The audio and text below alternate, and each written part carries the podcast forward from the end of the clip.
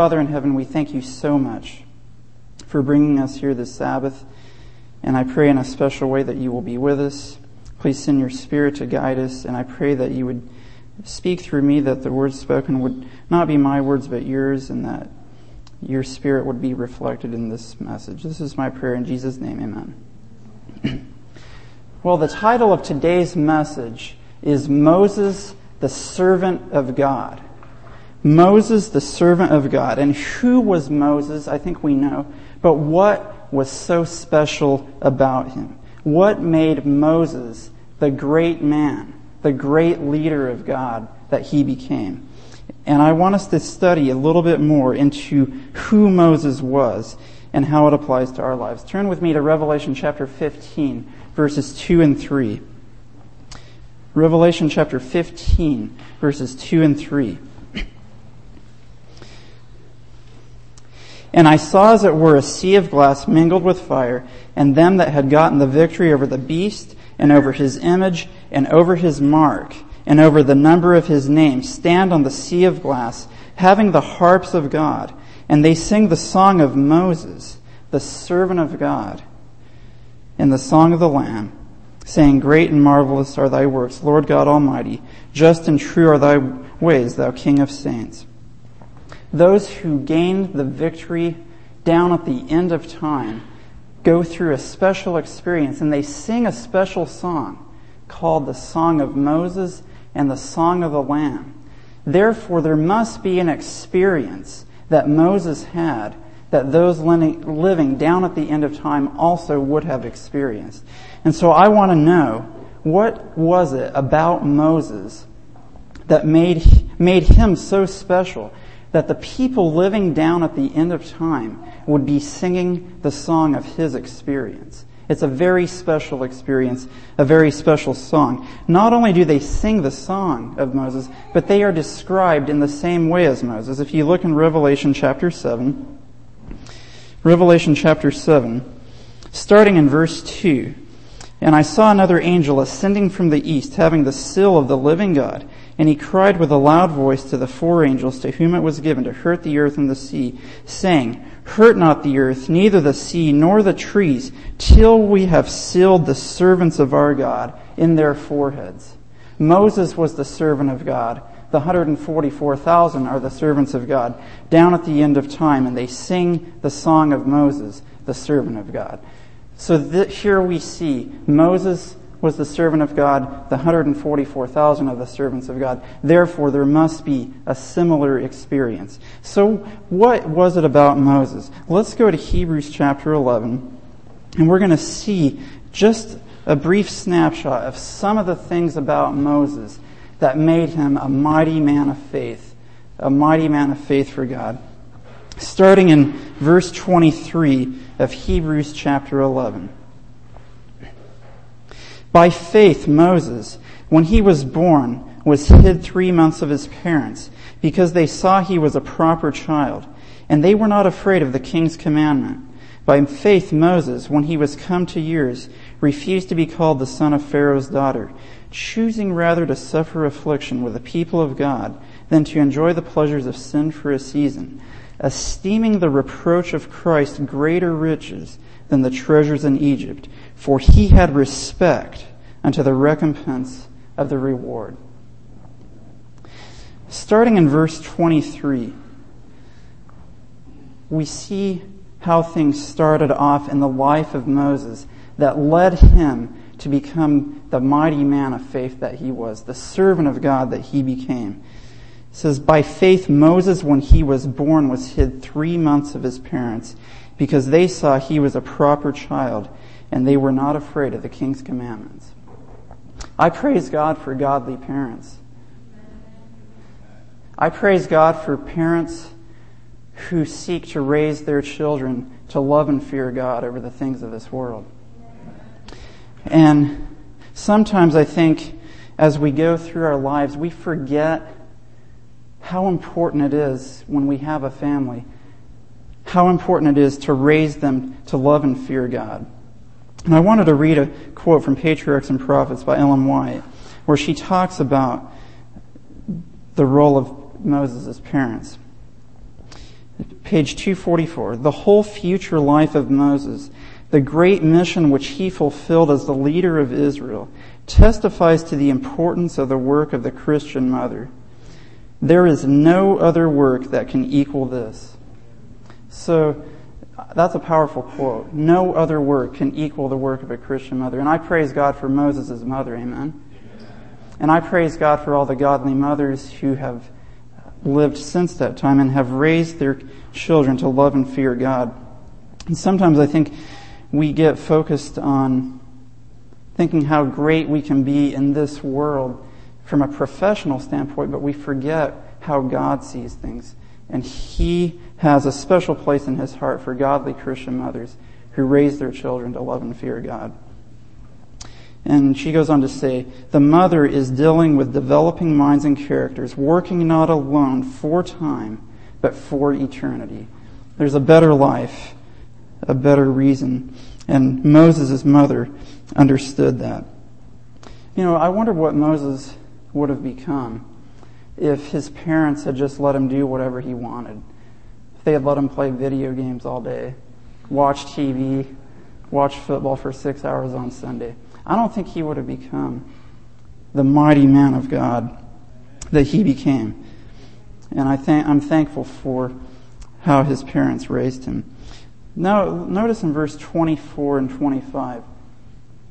By faith, Moses, when he was come to years, refused to be called the son of Pharaoh's daughter, choosing rather to suffer affliction with the people of God than to enjoy the pleasures of sin for a season.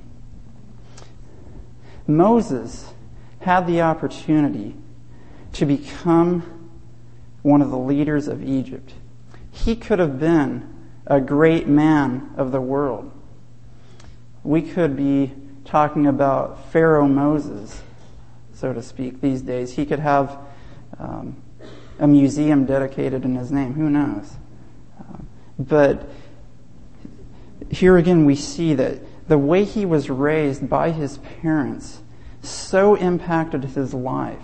And we know that he lived with his mother for 12 years, just the first 12 years before he went on to the courts in Egypt.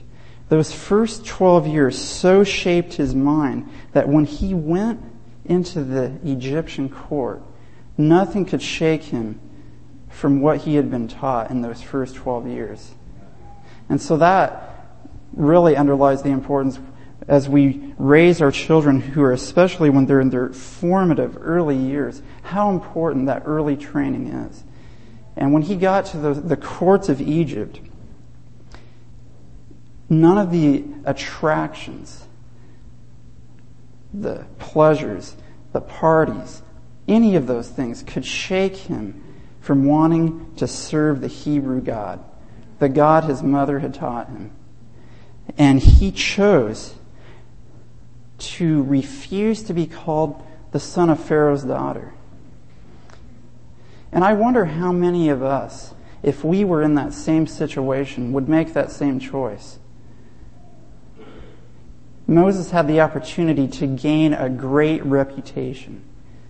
He could have been revered by the entire kingdom of Egypt, but he chose to pass that by, to suffer affliction with the people of God that rather than to enjoy the pleasures of sin for a season. And do we have a similar choice to make today?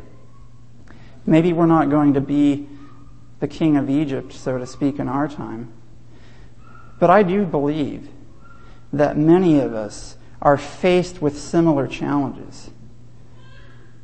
When we're faced with a decision, are we going to choose a professional life that will pay us an extremely high salary, even if we might have to sacrifice principle, or if we have to take a position where we will make a lot less, but we will be serving God. So many of us in our minds make that decision to go the route of making the high salary, being esteemed by people on earth, rather than being esteemed of God in heaven.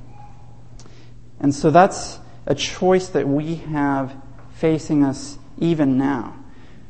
But, but it's a similar choice that Moses makes, made. He chose to suffer affliction with the people of God. We are living in the Day of Atonement, a time to fast and afflict our souls. And so I would challenge you choose to suffer affliction with the people of God. You won't regret it. It's a blessing. It may seem like we don't have what other people have, but really, if God is with you, none of the pleasures of this world can replace that. And so I'm thankful that Moses set us an example, choosing rather to suffer affliction with the people of God than to enjoy the pleasures of sin for a season. In verse 26, esteeming the reproach of Christ greater riches than the treasures in Egypt, for he had respect unto the recompense of the reward. Do we have respect for what God wants to reward us with? God is offering us eternal life through the ceaseless ages of eternity. And Moses could have had the most lavish earthly experience that any of us could ever have by being the Pharaoh of Egypt. But he chose instead to focus on what he would be blessed with throughout eternity. And that makes me wonder sometimes as I think about my own life. I can often tell for myself what is most important to me by the time I spend thinking about certain things or talking about certain things. And a lot of times I catch myself thinking about and talking about all of the things that I want to accomplish here on this earth. All of the things that I want to have in my resume, so to speak, when I come to the end of my life. What did I accomplish here on this earth? But that's not what Moses was thinking. Moses was more concerned about how his choices would affect the blessing that he could have throughout the rest of eternity. And I would just encourage all of you, if you don't, if you haven't made it a habit to think about what heaven is going to be like, now's a good time to start. Heaven is something that really is beyond our imagination, the greatest thing we could ever hope for. And if we want to experience it, I would encourage you to be thinking about it now, uh, as opposed to what we want to accomplish in this life. So that was something that was helpful for me as I was studying more into the life of Moses. Now, this kind of gives us a basic overview of some of the choices that Moses made as he lived a life of faith. And we know that God called him to be the leader of his people, to lead them from Egypt into Canaan. And so God had a special work for him to do. And I believe that God has a special work for us to do today as well.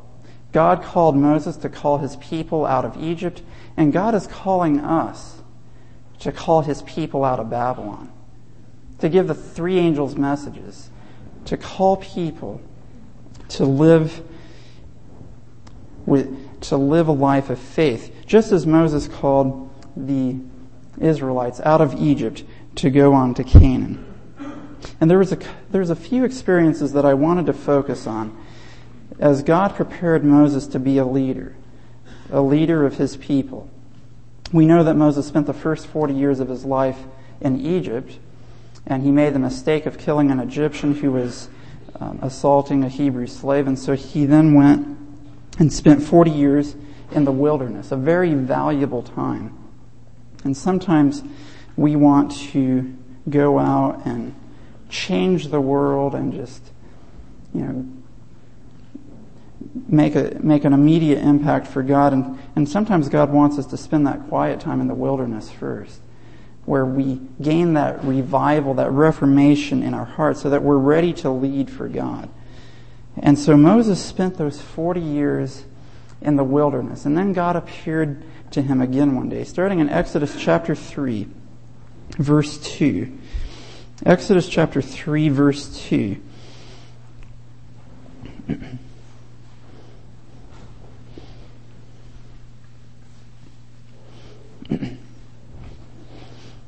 And the angel of the Lord appeared unto him, unto Moses, in a flame of fire out of the midst of a bush. And he looked, and behold, the bush burned with fire, and the bush was not consumed. And Moses said, I will now turn aside and see this great sight, why the bush is not burnt. And when the Lord saw that he turned aside to see, God called unto him out of the midst of the bush and said, Moses, Moses. And he said, Here am I. And he said, Draw not nigh hither. Put off thy shoes from off thy feet. For the place whereon thou standest is holy ground. I find it interesting that the first lesson that God taught Moses, the servant of God, was the lesson of reverence in God's presence. When Moses came into the presence of God, God told him to take off his shoes. And Moses, in verse 6, hid his face. And I believe that when we come to worship God every week, when we come to church, that we are coming into the presence of God to worship Him. And if God could be here to speak today, but He speaks through His Word, He would say to us, Take off your shoes, for the place where you stand on is holy ground. We serve an awesome God. We serve an amazing God. And it's an exciting and awesome privilege to be able to come into His presence every week corporately to worship Him. And God, all of all He asks of us is to come into His presence with reverence and respect. And the first lesson He taught Moses was the lesson of reverence. And so I thought that that was very interesting that the Bible shows us how God would have us to worship Him in His presence. And it's interesting to me sometimes as I've gone to, to many different churches over the years, um, and I've grown up in the church. Um, sometimes when we come into God's house, I'll notice people whispering to each other during the service, passing each other notes, maybe telling each other a little joke based on what the speaker just said. I don't know. I know I've done it. Um, but I think God would have us to live to a higher standard than that when we come into His presence to worship Him. And if He was, if God Himself was up here, we certainly would have the utmost level of reverence and respect for Him. So I, I just wanted to point that out. And then noticing verses 6 through 8, God gives the call to Moses to lead His people out of Egypt into Canaan. Moreover, he said, I am the God of thy father, the God of Abraham, the God of Isaac, and the God of Jacob. And Moses hid his face, for he was afraid to look upon God. And the Lord said, I have surely seen the affliction of my people which are in Egypt, and have heard their cry by reason of their taskmasters, for I know their sorrows. And I am come down to deliver them out of the hand of the Egyptians, and to bring them up out of the land unto a good land, and a large, unto a land flowing with milk and honey you know something? God wants to do the same thing for us today. He looks down on this world of sin. He sees all the sorrow, all the suffering, all the pain. And He wants people just like you who, like Moses, will take that call to go and call His people out of Egypt to a better land this land that we live in now really, truthfully, doesn't have much to offer. We have a better place to look forward to. And God wants us to be His servants, the servants of God, who will call His people out of Babylon into the heavenly Canaan. And so I would challenge you to be part of that people. An interesting, another interesting lesson that God taught Moses and that Moses then taught the people. We see that the first lesson that God taught Moses was the lesson of reverence. The first lesson that Moses taught the people after they came out of Egypt was the lesson of the Sabbath. And in Exodus 16, 25 and 26, starting there, a very interesting and practical lesson for us to learn today. And Moses said, Eat that today, for today is a Sabbath unto the Lord. Today ye shall not find it in the field. Six days ye shall gather it, but on the seventh day, which is the Sabbath, in it there shall be none. And it came to pass that there went out some of the people on the seventh day for to gather, and they found none. And the Lord said unto Moses, How long refuse ye to keep my commandments and my laws? See, for that the Lord hath given you the Sabbath. Therefore he giveth you on the sixth day the bread of two days. Abide ye every man in his place. Let no man go out of his place on the seventh day. Some of the children of Israel, when they were taught this lesson, went out on the Sabbath to find their food and didn't find any. God was trying to teach a special lesson that on Friday, the preparation day, make that extra preparation for Sabbath. And the children of Israel, of course, were living in the wilderness where there was no food. It was totally barren. We don't have that problem. We have freezers, refrigerators, processed foods, canned food, dried foods, and we don't need to be going out and buying food on the Sabbath. There just is no need for that. God has given us all of the provisions that we need um, to not have to get food on the Sabbath. And sometimes I think we forget the lesson of manna in, in the wilderness, the lesson that God gave to the children of Israel. Make those preparations ahead of time so that on the Sabbath you're not unprepared. That can go for buying gasoline, having the food ready, whatever it may be.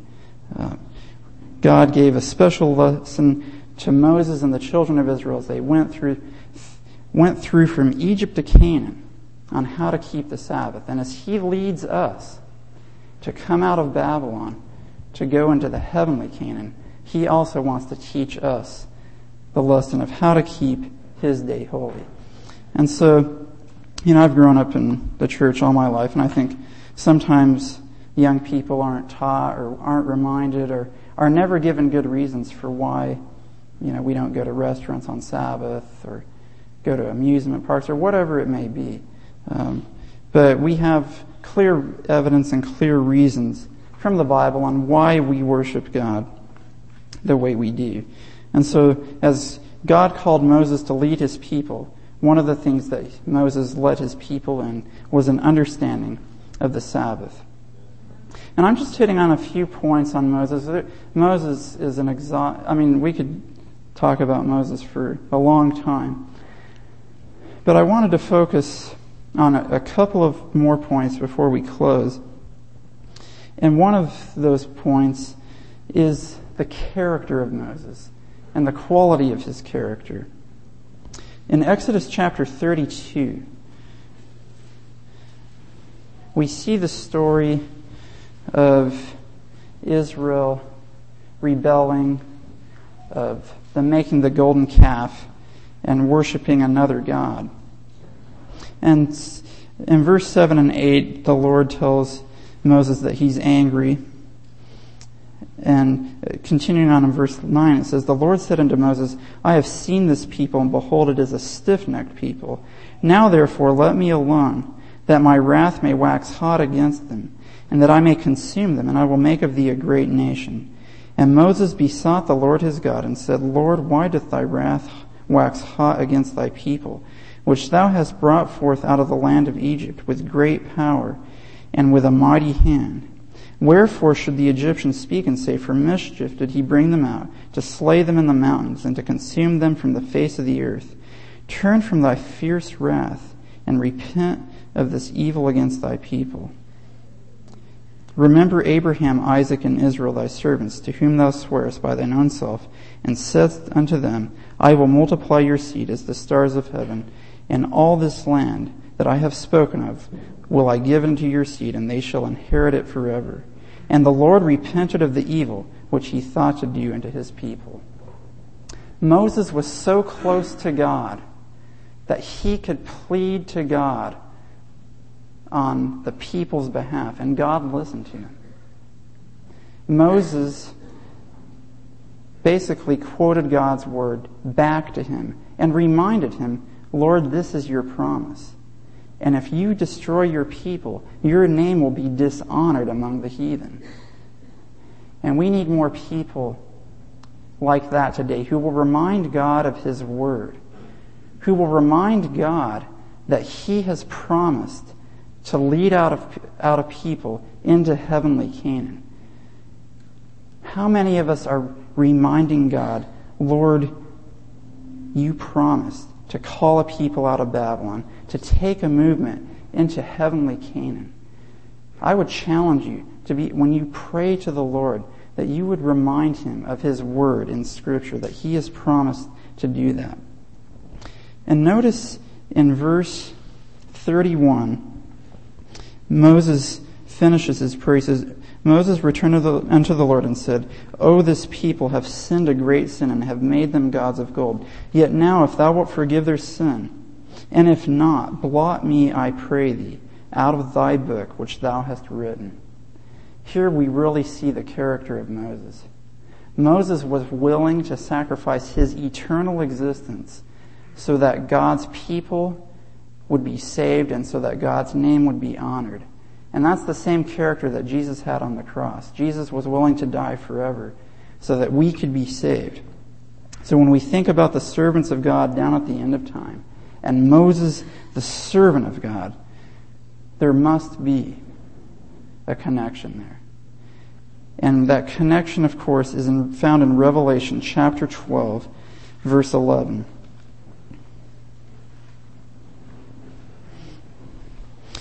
Speaking of God's people down at the end of time. And they overcame him by the blood of the Lamb and by the word of their testimony, and they loved not their lives unto the death. Here we see a similar characteristic between Moses, who loved not his life unto the death and was willing to sacrifice his eternal existence, and God's people down at the end of time. It really is it puts things in a different perspective when we think about our lives honoring God's name and bringing glory to His name. And we're more concerned about that than, than we are about our own personal salvation. And that was Moses' experience. He was more concerned about God's name and God's honor than he was about his own personal salvation. And that's going to be the same experience of God's people down at the end of time. They loved not their lives unto the death. They would rather that God's name be honored. Um, and they're more concerned about that than they are about their own personal salvation, as important as that is. And so Moses lived an amazing life. He led these millions of people. I've heard estimates of like two million people, something like that. He led these millions of people through the wilderness. And if you read the, the sermon of Stephen just as, before he was stoned in Acts chapter 7 and Acts chapter 8, he quotes Moses where Moses prophesies the coming of the Messiah and where Moses says the Messiah will be like me. And that's the kind of person Moses was. He, God used him to lead Israel through the wilderness and he was a mighty, mighty man of God. And Ellen White in Patriarchs and Prophets says that he's one of the greatest men the world has ever known. And I wish that the story of Moses ended there, but it doesn't.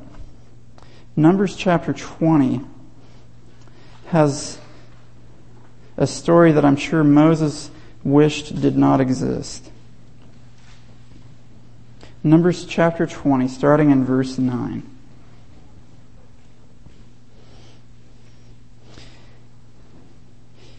Here we see the story of the children of Israel complaining yet again that they don't have water.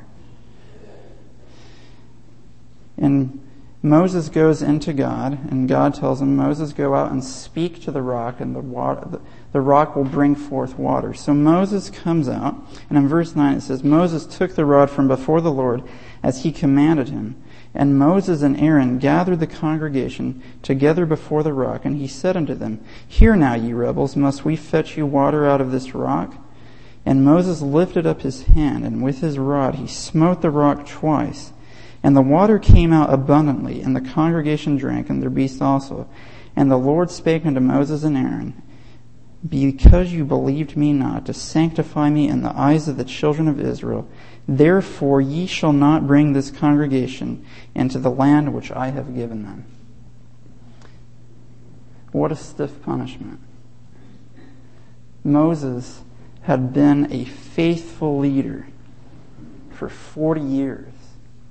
He had endured the disappointment of Kadesh Barnea when the spies came back with the evil report. And although all the other who were over 20 were not going to enter into Canaan, yet he still was going to. And then he comes to the end of that 40 years, and God tells him, You can't go in because you made that mistake. How would we respond to something like that if God were to punish us in such a way as that? Well, we know that Moses, his faith remained strong in God. He continued to encourage the people to serve God, and he, he reminded them that their sin had provoked his sin that prevented him from going into Canaan. But uh, an important lesson was taught by God here in this experience. It shows that God is no respecter of persons. No matter who you are, don't ever think that you're so important that you can act of your own volition against what God has commanded. And Moses had to learn the hard way after being a faithful servant for so many years. And if God had let him go through, the Israelites would have doubted um, basically the justice of God. Well, how come you're letting Moses go through when the people 40 years ago couldn't? Why couldn't you forgive them as well? And so Moses learned the hard way. And yet, as we finish the message, there's just a couple of interesting points about the experience of Moses down at the very end of his life. But before we do that, I wanted to focus on a more modern day character who shared some very similar characteristics to Moses. You may never have thought of this before, but William Miller, William Miller actually has some very similar characteristics that Moses had. God called William Miller to lead the Advent movement out of Babylon into heavenly Canaan. He called him to give the loud cry around the time of 1844.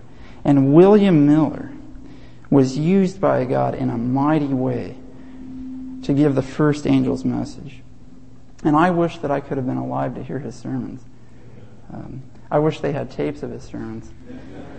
Uh, I'm sure they were powerful. And William Miller came to the experience of 1844. And of course, the Lord didn't come. And they experienced the great disappointment. And after 1844, William Miller was given light on the Sabbath. But William Miller didn't accept it. William Miller was influenced by his human associates, and he felt that if they weren't accepting it, then they couldn't be wrong because they had preached the second coming of Christ with him. And so he trusted in men rather than God.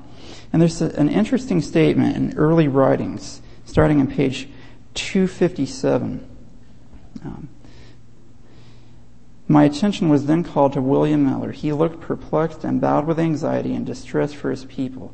The company who had been united and loving in 1844 were losing their love, opposing one another, and falling into a cold, backslidden state. As he beheld this, grief wasted his strength. I saw leading men watching him and fearing lest he should receive the third angel's message and the commandments of God. He leaned to human wisdom instead of divine, but being broken with arduous labor in his master's cause and age, he was not as accountable as those who kept him from the truth. They are responsible. The sin rests upon him. But notice what she says here. He failed in not receiving the message, which would have fully explained his disappointment and cast a light and glory on the past, which would have revived his exhausted energies, brightened his hope, and led him to glorify God.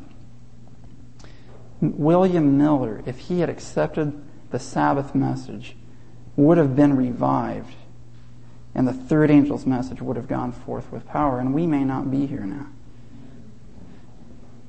And so she closes by saying, Moses erred as he was about to enter the promised land. So also I saw that William Miller erred as he was soon to enter the heavenly Canaan, and suffering his influence to go against the truth. Others led him to this, others must account for it. But angels watch the precious dust of this servant of God. He's called a servant of God. And he will come forth at the sound of the last trump. Moses died before entering into Canaan. So did William Miller. That was not God's will.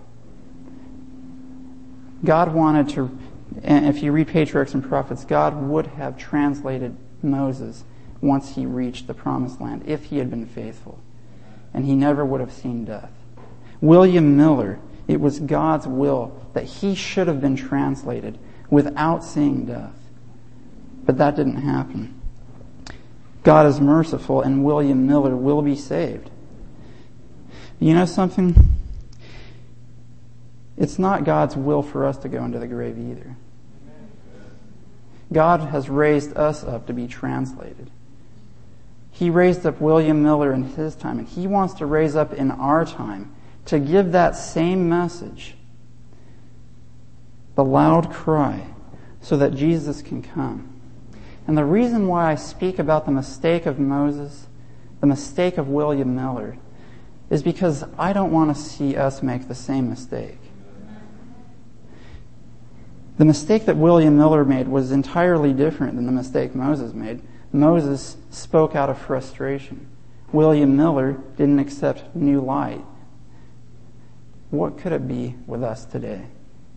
It might be something totally different. I don't know what it is. But God has a special message for us, and He's called us to live lives of faith in these last days. And there may be just that one thing in our lives that God has revealed to us, but we're just not willing to give that up. And we may come down to the end of our lives and realize Jesus isn't going to come in our lifetime. I pray that doesn't happen. God can still be merciful to us. He can still save us. But that wasn't His purpose for our lives.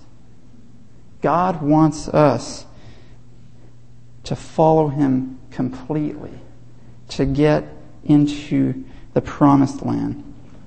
And I, if you have never read the chapter in Patriarchs and Prophets entitled The Death of Moses, I would encourage you to, read that. I was going to read some quotes from that chapter, but we're running out of time. But I just wanted to close with just a couple of, of thoughts. As Moses was just before he died, God took him up onto Mount Nebo and gave him a vision from that time forward all the way down to the end of time. And as Moses was standing there reflecting on his life, he must have felt, was this worth it? Here I've come to the edge of the promised land, and of all the millions of people that came out with me, only two are going to enter in. But yet,